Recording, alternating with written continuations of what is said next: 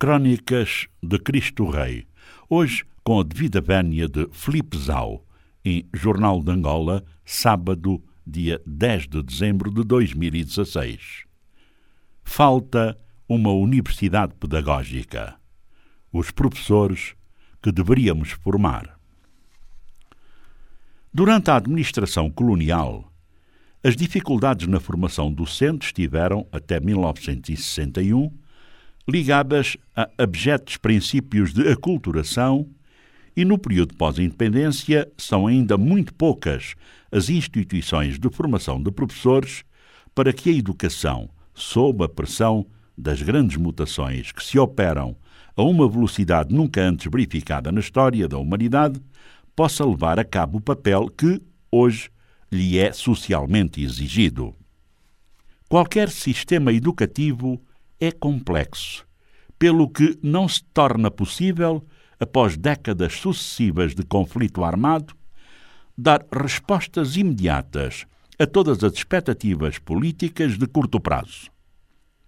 Contudo, não podemos perder de vista a falta, no país, de instituições vocacionadas, em número e qualidade, para a formação profissional de professores, pese a existência desde a primeira lei de bases do sistema de educação, de um subsistema criado especificamente para o efeito. Dada a sua transversalidade, este subsistema deveria velar não só pela formação inicial dos docentes ligados aos outros subsistemas de ensino geral, de ensino técnico profissional, de ensino de adultos e de ensino superior, como cuidar da formação contínua dos docentes já existentes, ou ainda de cursos ou seminários de atualização, requalificação e capacitação docente. Falta em Angola uma estratégia coerente de formação de formadores que promova a profissionalização e, consequentemente, a valorização social da carreira docente.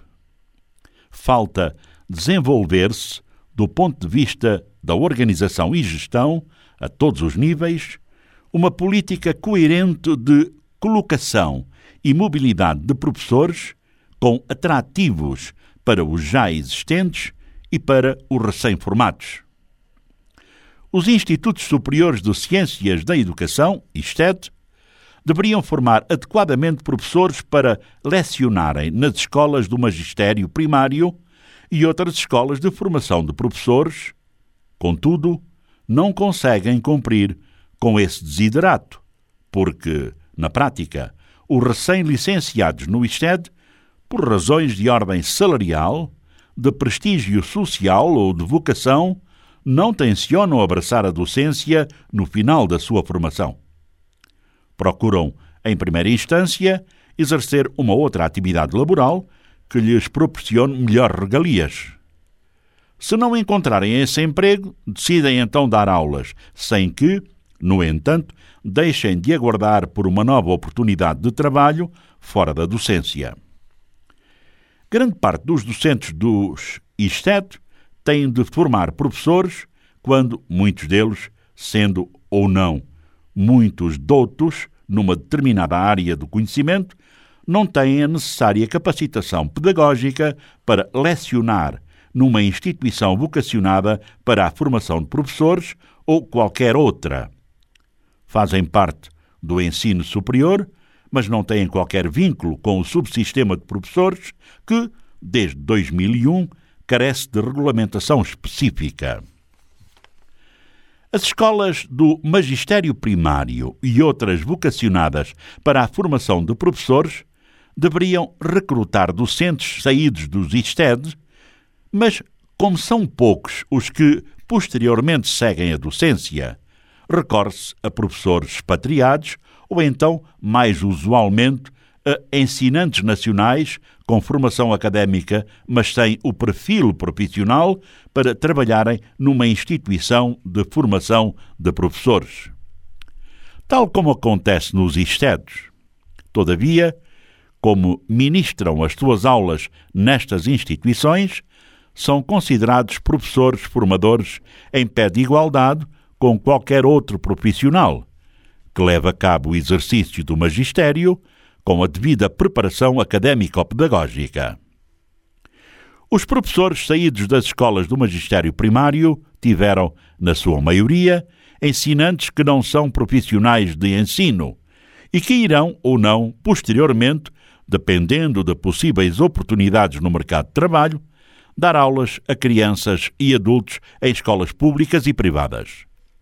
Mas, como os estudantes formados nessas escolas profissionais são ainda muito poucos para darem resposta ao número crescente de crianças que obrigatoriamente irão iniciar a vida escolar, recrutam-se jovens candidatos à docência. Porém, sem qualquer preparação pedagógica e, muitas vezes, com duvidosa certificação académica, ficando a trabalhar em escolas primárias e secundárias sem obedecerem a uma estratégia organizativa transparente de colocação com situações de corrupção à mistura.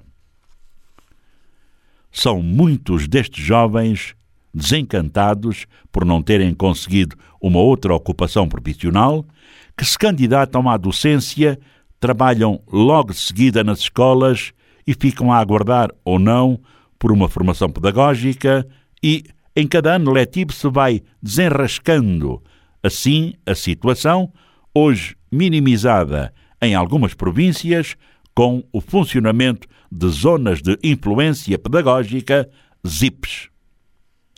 Acredito que seria surrealista imaginar-se uma faculdade de medicina ou uma escola de enfermagem em que os professores dos estudantes não fossem médicos ou enfermeiros e que, no final dos seus cursos, esses antigos estudantes fossem colocados em hospitais para tratar doentes.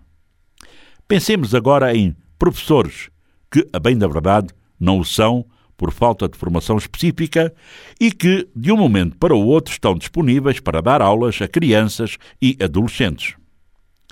Haverá alguma razão para que, na vida contemporânea e numa sociedade organizada, esta situação faça sentido? Que qualidade de ensino se poderá exigir posteriormente?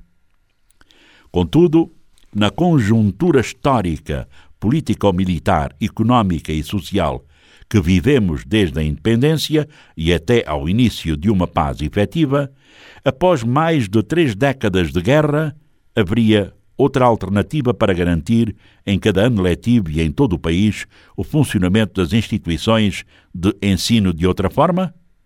Digo, sem qualquer hesitação, que não, pois só demagogicamente poderia dizer o contrário.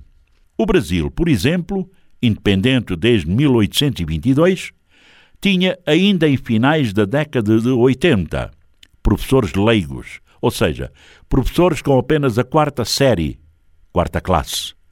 Todavia, segundo dados do FMI, em 2014, o PIB brasileiro em dólares tomou 2,34 trilhões de dólares americanos e era a sétima economia maior do mundo, atrás dos Estados Unidos da América, China, Japão, Alemanha, Reino Unido e França.